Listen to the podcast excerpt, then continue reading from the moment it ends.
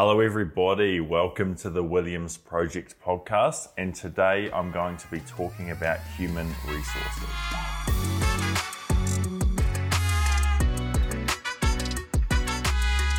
Now, it's a beautiful Saturday morning here in Auckland. It's 8 o'clock. I'm sitting here with my espresso um, and a glass of water, looking out over the beautiful Hauraki Gulf. Blair is currently somewhere between Singapore and Christchurch. I'm not actually sure when he's back, but he was in Singapore. We haven't done we haven't done podcasts together because he was useless and left his mic behind. And I think he might have left it in Singapore. Anyway, it's irrelevant. Blair lost his mic somewhere. He was over checking on our Singapore and our Cebu office and left his mic behind. Now, into the show. So, what I'm going to be talking to you about is human resources. And I, I, need a huge disclaimer first. And the disclaimer is I do not feel to be an expert in this topic. Um, I have winged this in Williams Corporation at a lower standard than I wish I had in hindsight. And so, this podcast is really coming to you from a place of humility of things that I wish I'd done better over our 11 years in business and and sort of lessons I've learned. So as of today, Williams Corporation, we're at the 170 employee mark and we've just brought in two human resources managers. And so they are based in our Cebu office. Um, so there's obviously a cost saving there and that's really, really positive. And it is something I wish that I did sooner I can't remember what the management books say about bringing in human resources. I think it's around the 100 mark, so I think we've left it significantly too late. I would need to get out um, an MBA and, and recheck what the studies say about bringing someone in. But my first lesson is I think it needs to be sooner. I think probably 100 employees is the right time to do to bring in your human resource manager. And before 100 employees, you need someone who blocks out part of their day and, and be's the HR manager. So they might block out Wednesday afternoon and Friday afternoon and they go to a different part of the office, as my father would say, put on a different hat, change your t-shirt and, and do HR. I, I wish that I'd set designated slots to do HR management. I, I actually, I think I looked down on it as a profession, and and now I've sort of matured a bit. I look at how important optimizing your people are, and it seems so obvious. I was always quite good on education, but not on the actual the paperwork side, like sitting down with employees and documenting things they're not doing good enough, documenting things, documenting the goals they need to do better, etc., etc., etc.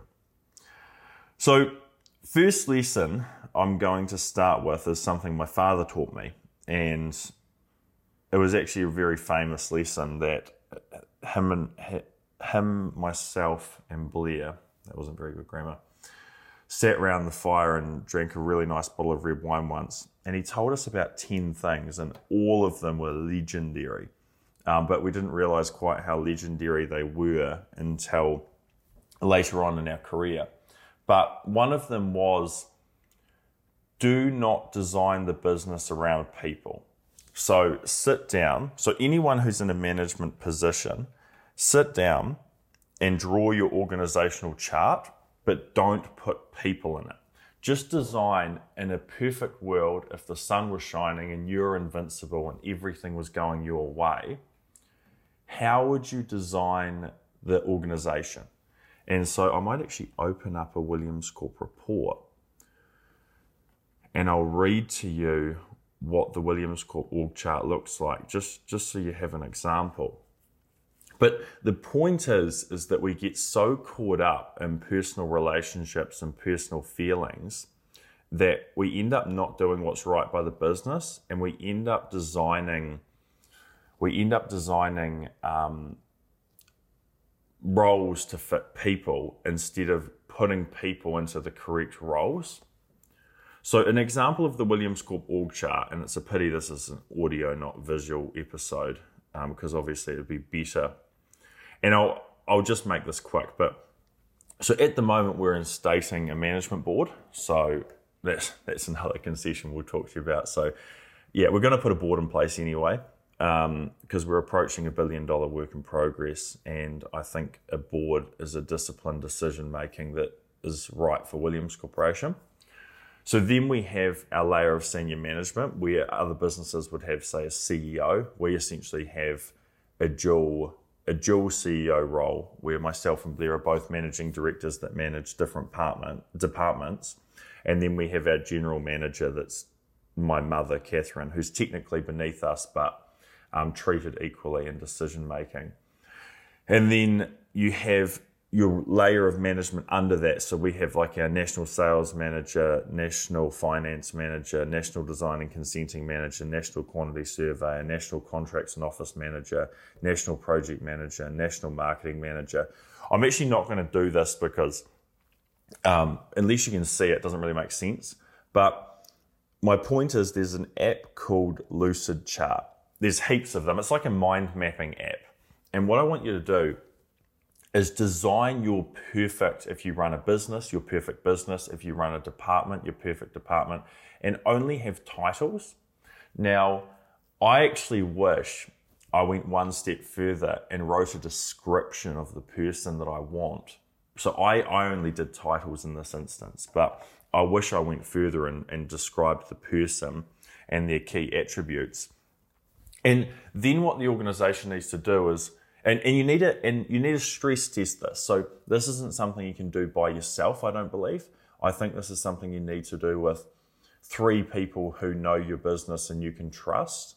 So and you can really thrash out mentally how does the business function? Where are the weak areas? Is does this organization work? And then your job with recruitment is putting people into the organizational chart not just making. So often people make positions for people they like. And I think that's absolutely the wrong thing to do. I think you need to have a plan and put people into the plan as opposed to making space for people because you end up making concessions. And there's a whole lot of quotes, but it's really bad to give someone special treatment in an organization. So, look, that was a little bit loose, but the first the first lesson is an organizational chart. Design it for the business, not for people you like. Right? Hold on, I need some of my espresso to carry on with this. So that's my first lesson. Um, and then you need to set a weekly meeting where you review your organizational chart and then what holes you have. So in Williams Corporation at any time, like we, we've got 50 odd people to employ, and we're having meetings about that weekly with the department heads about how we're trying to adequately resource each part of the business. So now I just wrote a few bullet points. Next bullet point's firing someone. Um, I'm particularly good at this, and I'll tell you why. I'm extremely honest. So when I get to the point in an organization when someone needs to be fired, I'll go and sit down with them and I'll say, look, you have Johnny. First, I want to say this is going to be an uncomfortable conversation. So just please be mentally ready for that. And that sets the tone of the discussion and it means that you're not catching them off guard. And I'll say, right, you've made it to my desk two or three times that means there's something wrong. Now, almost never have I had this discussion and things have turned around and the person's worked in the business. So, first, I'm going to discuss the problems. And the problems are bang, bang, bang. And you note them. And you say, now, you were a good person and these problems sit. So normally, maybe they're not a good person, so don't say they're a good person if they're not. But this is outside of your character. This is a, a clash of cultures. I can't see you culturally fitting with who we are and what we do. And if I'm feeling that way, you must be feeling that way as well. So I'm happy to go through due process and, and give you um, the wa- warnings you're legally entitled to and, and performance manage you. But before we go down that line, what do you want? Because I have a feeling you want to leave. And 99% of the time, the person will resign. Because what you forget is if you're at the point where you're not happy with an employee, the employee is probably not happy with the organization either. And if you just treat them with respect and dignity and have that discussion as two adults, 99% of the time you get a really, really amicable solution. Slash, I have never not had that conversation work. Um, it's got a really high hit rate. And then, though, you need to have concessions. So this person might say, okay, well, and I say, right, what duties do you have that you need time to pass over? And you discuss like what things they're going to do. Right, you've got a four week notice period. You can hand over all of your work in the next four days, but I'm going to pay you for the next four weeks anyway. And I want you to spend that next three weeks finding your next job, blah, blah, blah, or, or whatever um, agreement you make with that individual at the end of their employment. But that works.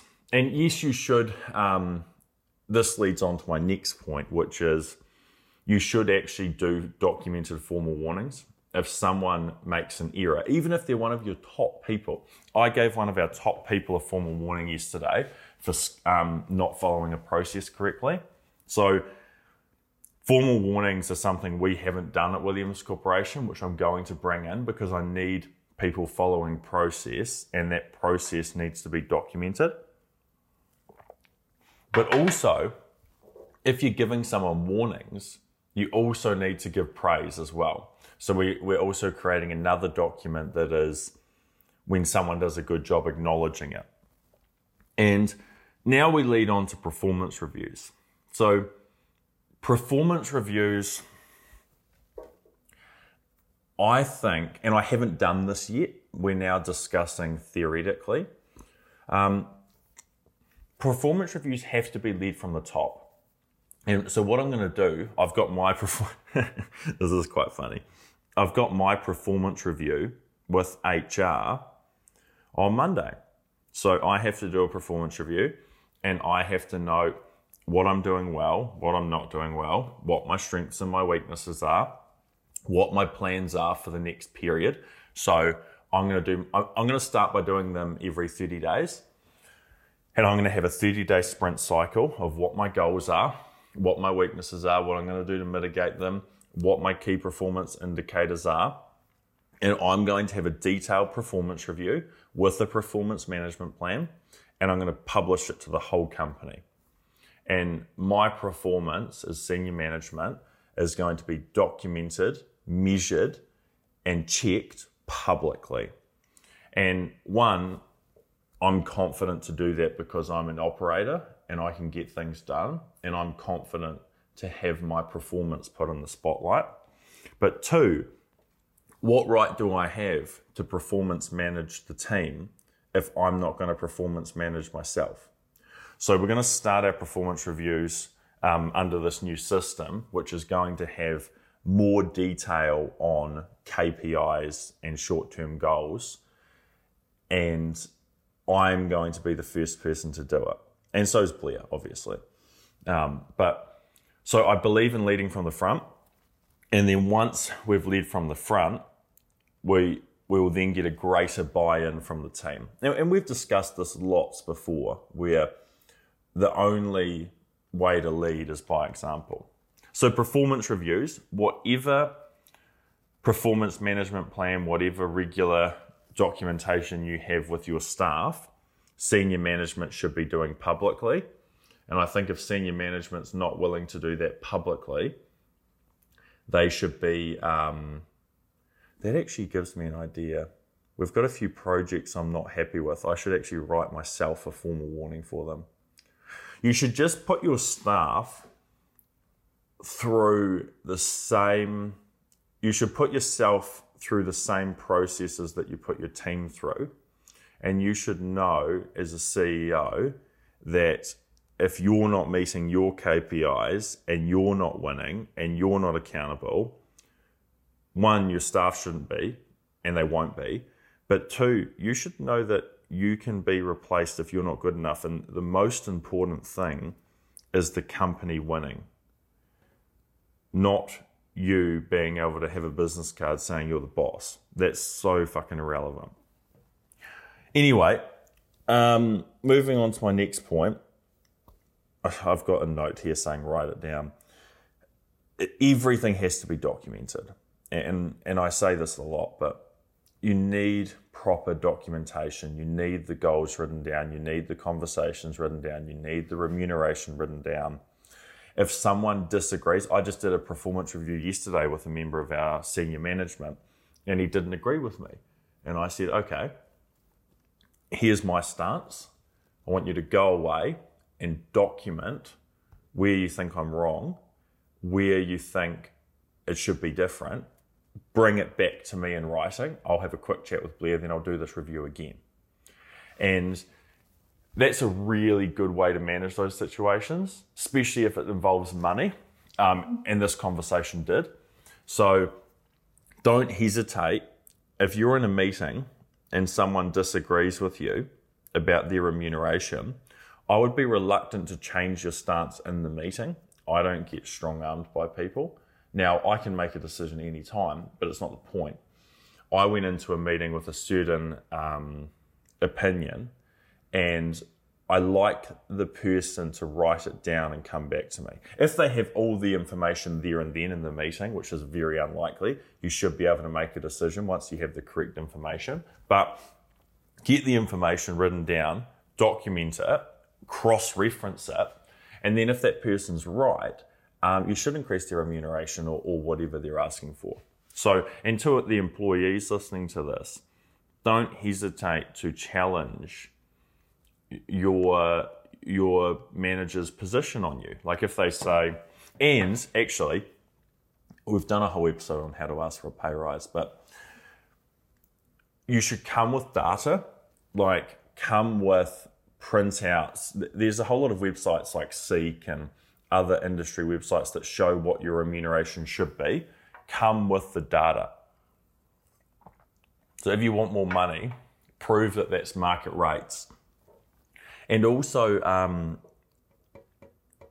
if someone gives you a job offer, we've got a policy at Williams Corporation. If you get a job offer from a competing company and you want to use that, you want to stay at Williams Corporation, but you want a pay rise to stay, we're happy to have that negotiation, but you have to show us the job offer. We do not do any negotiation based off hearsay. And we only do it if we can see proof um, substantiating your claim. So, anyway, I wrap this up because we're 18 minutes in. HR is important. Treat it with respect. I believe that if you have proper HR plans, proper documentation, proper reviews, meetings, etc., you will get better from people. Um, it is not the only way to run people, and remember that people are more than a performance management plan, but it does work.